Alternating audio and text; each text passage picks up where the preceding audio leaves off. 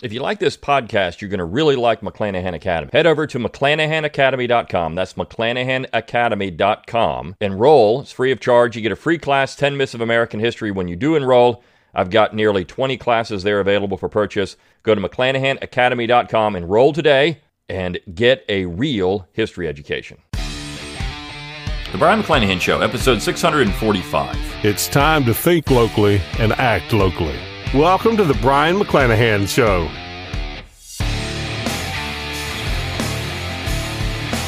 Welcome back to the Brion McClanahan Show. Glad to have you back on the program. Very glad to be here. Don't forget to follow me on Twitter, like my Facebook page, and subscribe to my YouTube page where you can watch this podcast. If you're watching on YouTube, click on that little heart under this video, the Super Thanks button, if you really like it.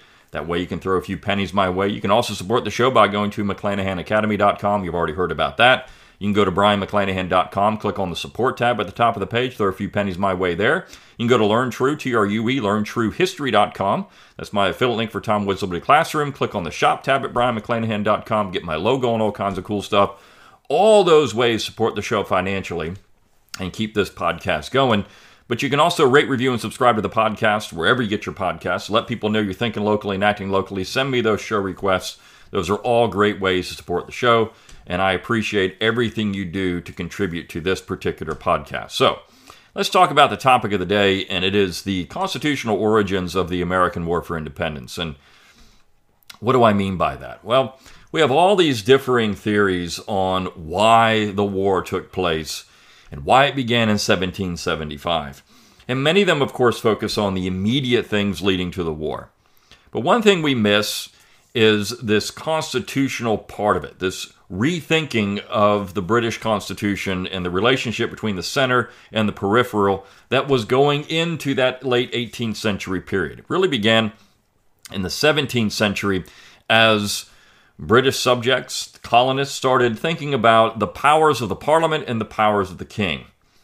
Now, all of this is important because the idea, the concept of federalism develops during that particular time period in the British Empire. In fact, by the time you get to 1775, the American colonists had very much decided that the structure of the British Constitution and the empire, the colonies, the center, was essentially what we recognize as federalism today.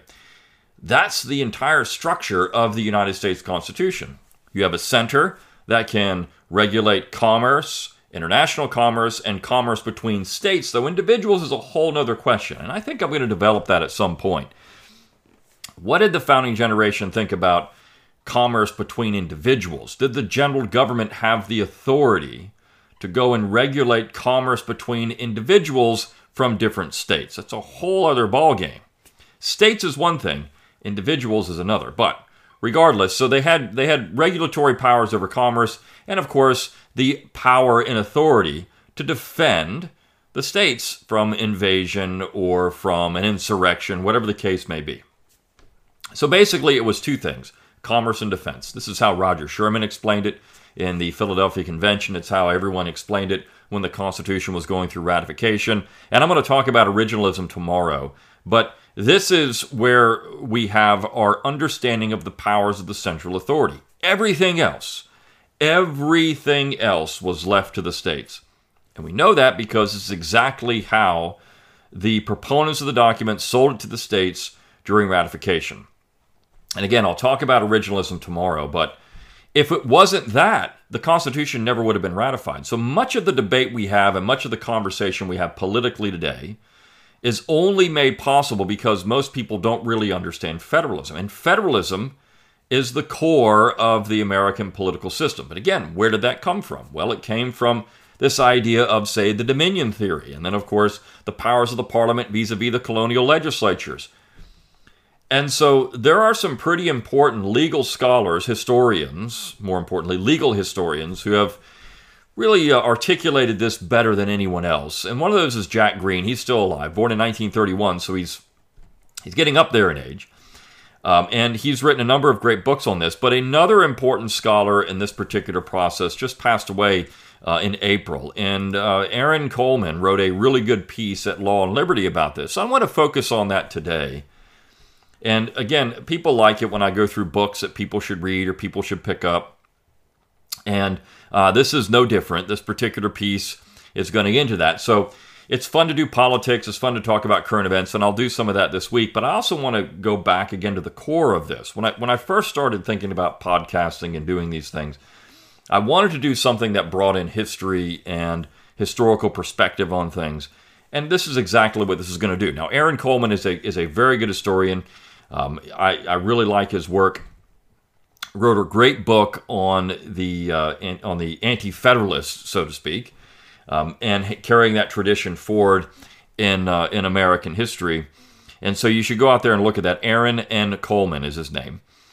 But he writes this piece for Law and Liberty, and he says, John Philip Reed, who I'm talking about today in terms of this great constitutional scholar, prolific scholar of early American constitutional and legal history, passed away on April 6, 2022 at 91.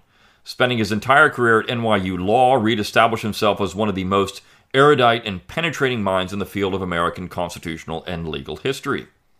After publishing a judicial biography on Charles Doe in 1967 and an important work on the 18th century Cherokee legal system a few years later, Reed turned his energies to the American Revolution.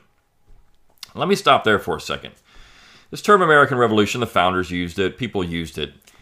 I think we need to think of a different term for this, though. Revolution doesn't really define what was happening between 1765 and 1783. And I think you really have to start looking at 1765 as the time when the American colonists began rethinking their relationship with the center. I mean, you had, and you could even say 1764 with the Sugar Act. But you certainly had people rethinking how they conceptualized the powers of the parliament vis-a-vis the powers of the colonial legislatures. And they didn't like it. They didn't like what they were seeing. So people often say, well, it's about representation.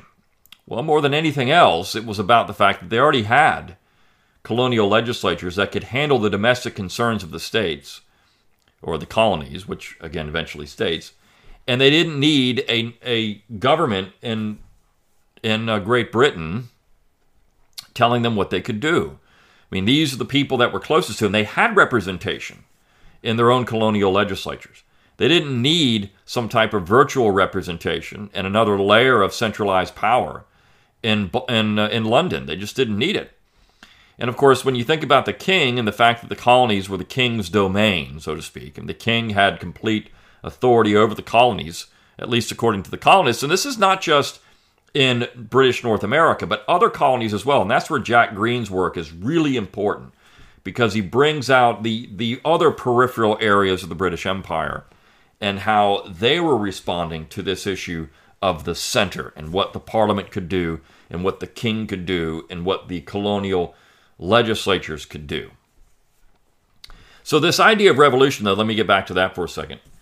There wasn't a radical transformation of the entire system. In fact, as I just mentioned, the concept of federalism is really born out of this relationship between the crown and the colonies.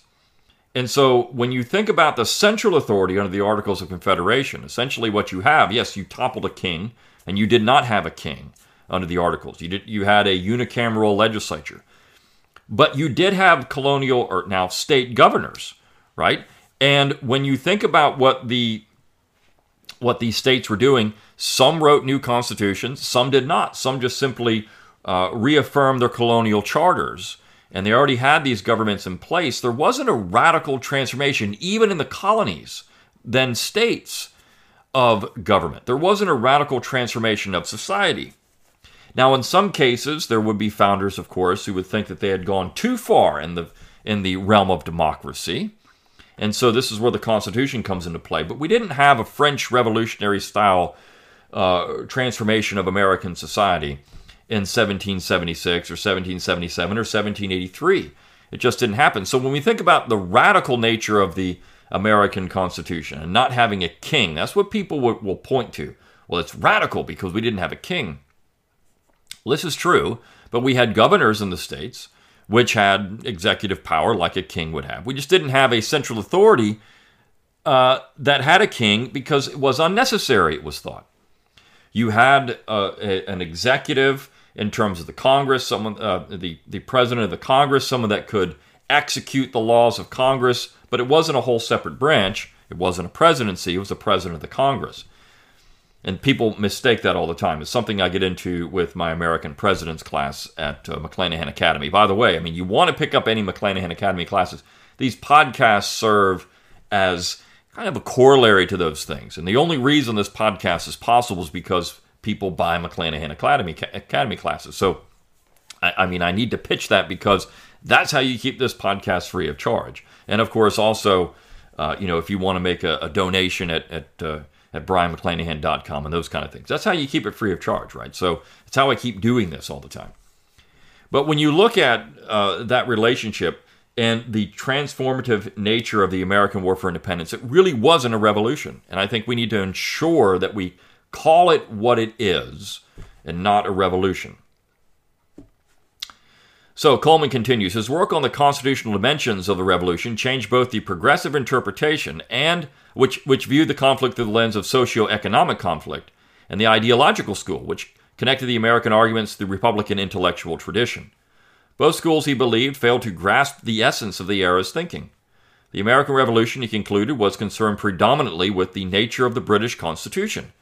By supplying the forgotten constitutional context of the modern historical debate, Reed's scholarship left an indelible mark on our understanding of the Revolution. His passing offers a chance to remember his often unappreciated work. Coleman says Reed made his first case for the constitutional nature of the American Revolution in a series of lengthy law review articles and works comparing the conditions of the law in Ireland and Massachusetts and the concepts of representation and liberty at the time of the Revolution. His full-throated correction, however, came in his magnum opus, the four-volume Constitutional History of the American Revolution, which, by the way, you should pick up. Each volume concentrated on one aspect of English constitutionalism, the authority of rights, the authority to tax, the authority to legislate, and the authority of law. In 1995, he produced a surprisingly slim single-volume abridged edition. The collection remains, and probably will remain, the single most important constitutional analysis of the Revolution. It deserves a far wider readership than it has received and should be considered the equal of, and in some ways, a necessary correction to Bernard Bailyn's Ideological Origins of the American Revolution. So let me stop there and talk about that. Bailyn, a lot of libertarians like Bernard Bailyn, because it gets into this idea of a soft interpretation of the Revolution. Now, Charles Beard would offer what was often called a hard interpretation of the American War for Independence. And that would be an economic look at it, right? So, and of course, there were others. You know, Forrest MacDonald.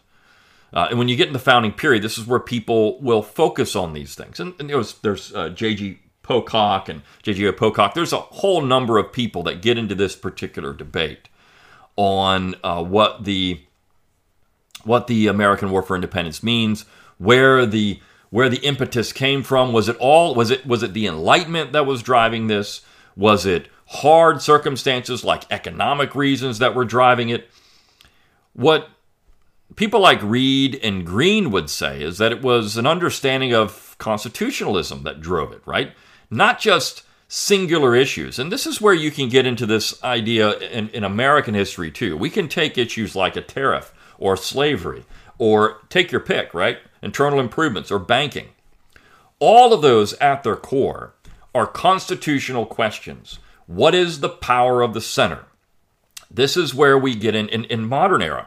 You have, you know, gun rights or abortion, take your pick, whatever it is. What is the power of the center and what is the power of the periphery? This is what it really comes down to. It's all about power. COVID. I mean, you got Fauci standing up and admitting now that this is all about who can tell you what to do? Is it the states or the center? You see, this is the point. It's always about power. And I think that Reed and Green and others show this very well. You can look at all these individual issues, but at the core, it's always about what the center can and cannot do. It's about power and control. And if we don't understand that, we're going to always be lost and focused on these singular little things. This is why, again, the Calhoun class that I just released at McClanahan Academy, if you got it on the deal, you got a good deal because you'll never see it for that price again. But you still want to pick up the class even if you didn't get a good deal on it because it's so important to understand Calhoun and what he's saying. In 1837, in his Positive Good speech, which I don't cover in that class, but I do cover in my Southern Cultural and Intellectual History series. In that 1837 speech, Calhoun says, look, You're saying that the Congress cannot legislate for slavery. I'm saying they can. They can abolish slavery tomorrow. They could abolish it today. And because they can do that, and why can they do that? I mean, people are standing up and saying, we don't have any power to do this. Did you not pass an unconstitutional central banking system? Did you not pass an unconstitutional protective tariff? Have you not passed unconstitutional federally funded internal improvements? Have you not done these things? Then why is it that you're saying you can't do this? Because you can. And when he gets into that, if he says, look, if slavery really is a moral evil, then it needs to be abolished right now. There's no waiting around. And Congress has the power to do it. But yet nobody wants to. Right? That was his whole point. Nobody wants to. He was just simply saying in that speech something that he wasn't talking about slavery in the abstraction, first of all. I mean, he's saying if slavery is an abstract evil, it needs to go away now. It needs to be eliminated. And Congress has the power to do it. That's Calhoun saying this. Why? Because they've already passed unconstitutional legislation. You see, the point of all this is about power. If Congress is going to violate its power, then all these issues are simply about that core position. And the people out of power are always going to rely on a constitutional argument to defend themselves. The people in power won't care about it. So all this comes down to, all these singular issues come down to is power. It's not about ideology. It's not about enlightened theory. No, it's about power.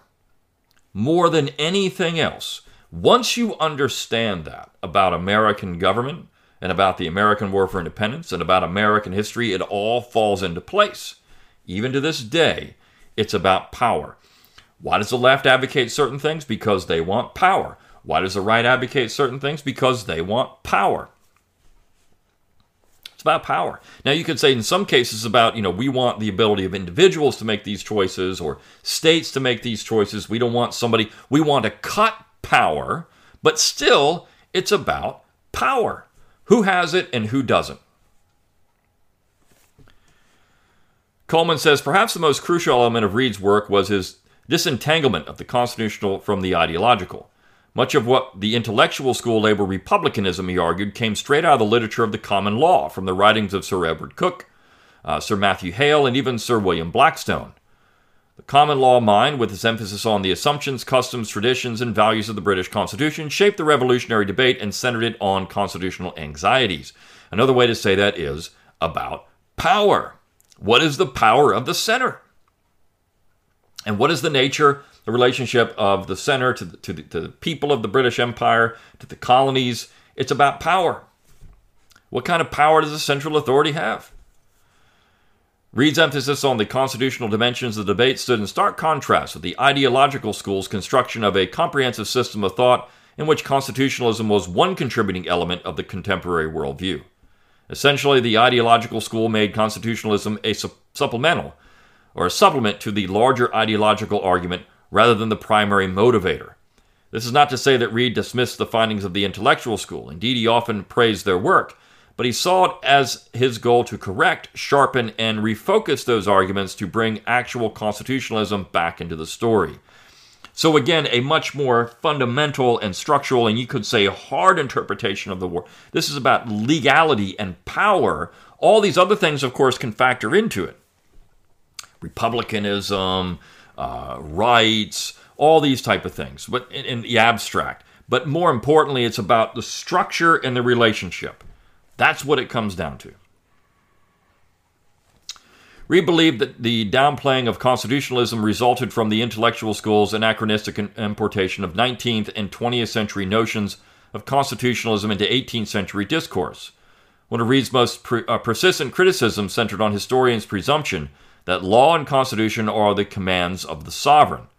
Far too often, historians assume that what Parliament stated was the law, thereby concluding that the only way to understand the negative American response to measures such as the Stamp Act and the Coercive Acts must be to look beyond the law to political ideology. In the 18th century, however, constitutional, legal, and political lacked the precision they now carry. In that era, constitutional still retained its older definition rooted in custom, to proceed in conformity to law, in conformity to custom, and in conformity to the current constitutional conventions. At the same time, legality meant acting within the confines of the customary constitution, while the political was a matter of choice rather than precedent, designed for immediacy rather than durability. Hence, the British Constitution of the 18th century remained one in which custom, traditions, and values restrained power. So here Coleman gets to the proper focus. It's on power. You see, it wasn't just the ideology behind this. Well, the Stamp Act, the Coercive Acts. No. It simply comes down to power. Are you conforming to the structure of the British Constitution, or are you not? This is about power. Quote, the adherence to the 17th century British Constitution of custom illuminates why Americans denied all of Parliament's attempts to tax the colonies internally.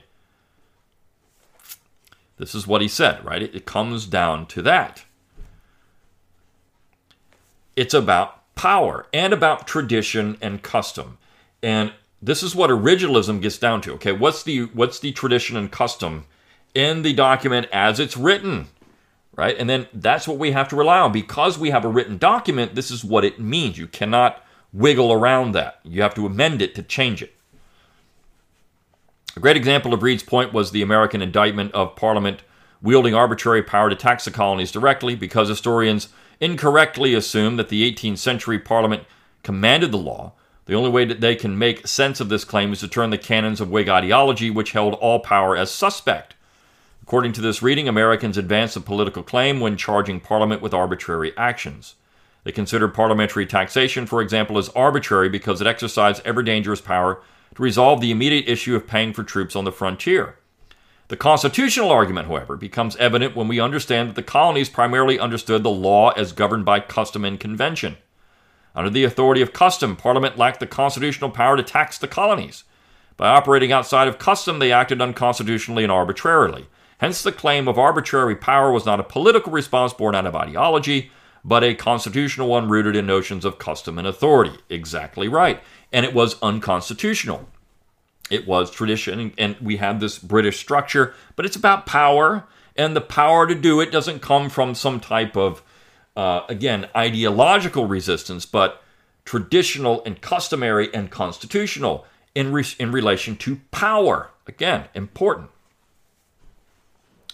By distinguishing the constitutional from the ideological, Reed showed how the American Revolution represented the clash of the two constitutions. The American understanding of the British Constitution looked to the past. Theirs was the Constitution in which custom was law's evidence, one of the chief sources of authority, and as authority was in fact law. Custom established a rule of law that restrained power. The American understanding of the British Constitution was the Constitution of the common law defended by the likes of Edward Coke, John Pym, and John Hampden. It explains why the American argument made consistent appeals to the 17th century. These appeals were not just the use of history to prove a point, but pointed to the customary authority of the British Constitution. To put it another way, the adherence to the 17th century British Constitution of custom illuminates why Americans denied all of Parliament's attempts to tax the colonies internally. Since Parliament had never interfered with the colonies' internal affairs, they lacked the customary authority to do so.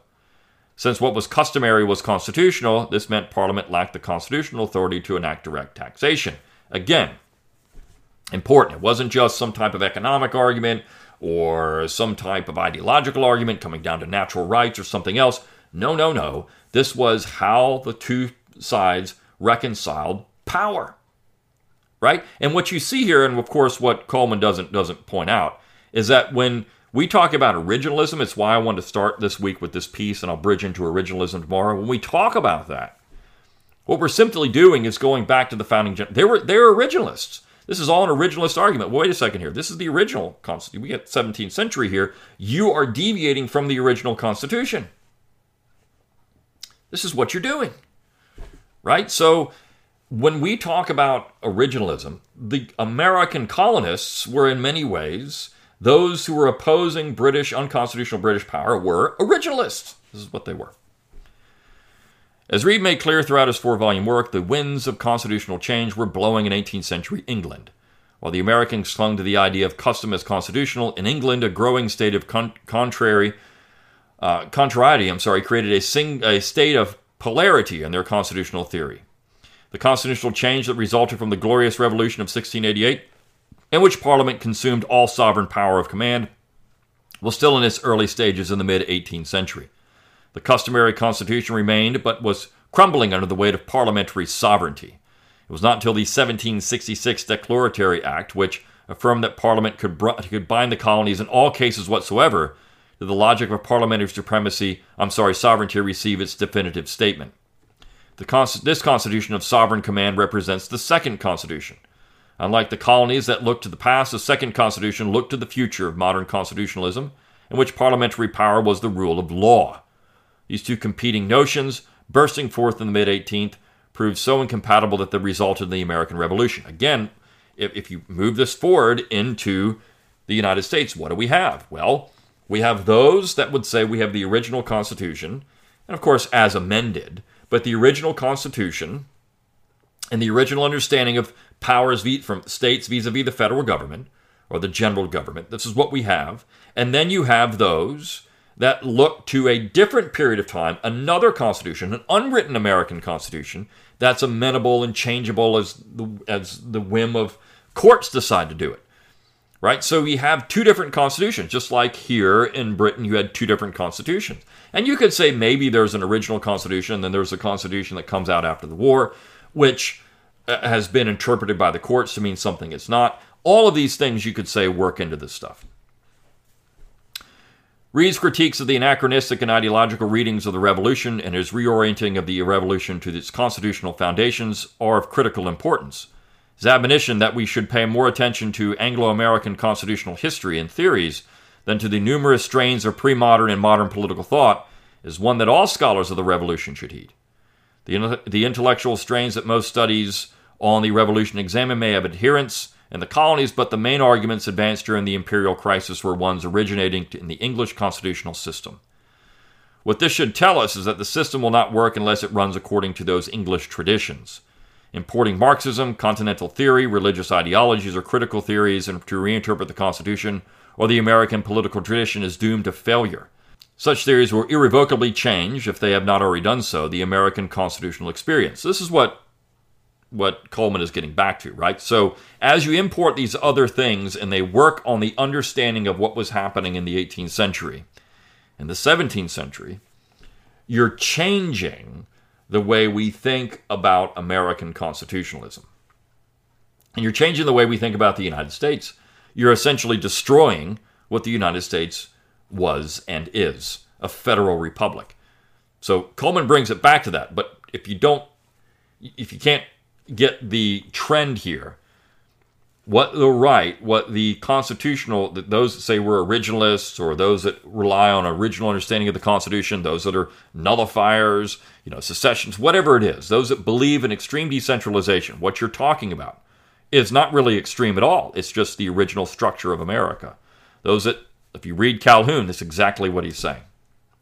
So this is all we're looking at here, but what's happened is the progressives and the left, the nationalists, over time have whittled that away to create an entirely new constitution.